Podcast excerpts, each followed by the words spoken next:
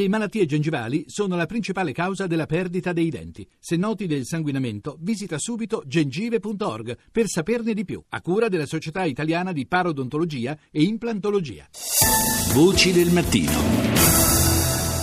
Ancora buongiorno da Paolo Salerno, sono le 6.38 minuti, anzi 39 in questo istante. Parliamo di mafia e ndrangheta, una lunga storia fatta di affari milionari e accordi tra famiglie firmati col sangue. Da tempo il rapporto fra le due organizzazioni criminali si è fatto stretto, tanto che storici capi bastone calabresi come Antonio Macri, Giuseppe Piromalli e Domenico Tripodo, compare Danello di Totorina, si affiliarono a Cosa Nostra e viceversa. Secondo il collaboratore procuratore di giustizia Consolato Villani, anche l'esplosivo per le stragi di Capaci e Via D'Amelio sarebbe arrivato dalla Calabria. Ma come sono mutati nel tempo i rapporti tra le due mafie?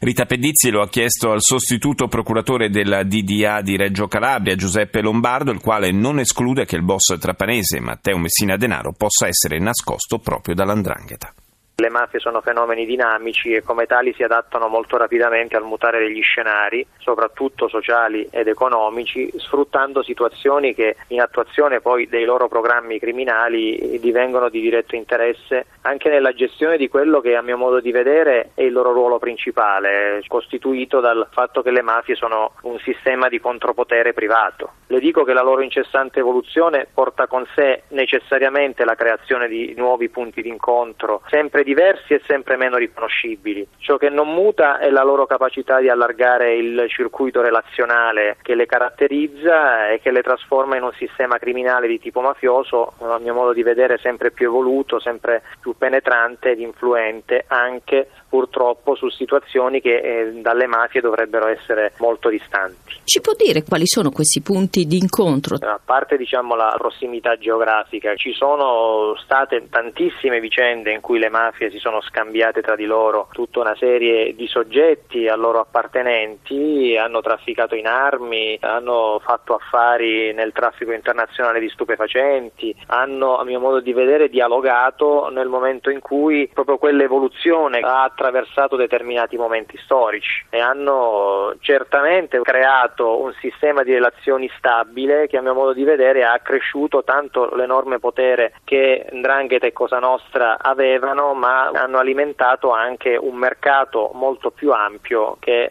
oggi le trasforma in componenti indispensabili in vari settori, soprattutto quelli economico-imprenditoriali, ma di altissimo livello, quindi con un ruolo anche in relazione al sistema bancario e a quello finanziario, ben oltre i circuiti locali. Come sono organizzate? E la mia esperienza diretta sull'andrangheta mi porta a dire che si tratta di un'organizzazione di cui oggi è praticamente impossibile tracciare con precisione i confini e gli ambiti operativi. È dotata di una struttura imponente, in grado di gestire situazioni situazioni di incredibile complessità in Italia e soprattutto all'estero dispone di risorse finanziarie enormi che provengono soprattutto dalla gestione in forma quasi monopolistica del traffico internazionale di stupefacenti e soprattutto del traffico di cocaina. Questi dati, che sono ovviamente spunti di riflessione, mi portano a pensare che l'andrangheta in un'ottica di sistema criminale allargato, quindi anche alle altre mafie e soprattutto a Cosa Nostra, possa in determinati momenti storici trasformarsi ancora di più in una enorme agenzia di servizi criminali. Questo significa che che è in grado di mettere a disposizione le sue capacità relazionali e operative a favore di tutti i suoi componenti, soprattutto di quelli che rivestono posizioni apicali unanimemente riconosciute. È chiaro che per aumentare poi l'efficacia dell'azione di contrasto che noi svolgiamo nei confronti di un sistema mafioso di questo tipo, quindi molto più ampio rispetto alle mafie tradizionali, ritengo che ognuno di noi poi sia chiamato a valutare queste caratteristiche, quindi una struttura struttura ben eh, più larga rispetto a quella che tradizionalmente viene descritta e quindi ad affrontare l'analisi di questi fenomeni non più in modo isolato o disgiunto ma in un'ottica di contrasto a quella che mi pare corretto definire una globalizzazione mafiosa che oggi a mio modo di vedere ha una forza di gestione di qualsiasi situazione enormemente più ampia rispetto al passato. Alcuni uomini di Matteo Messina Denaro lamentavano la lontananza del capo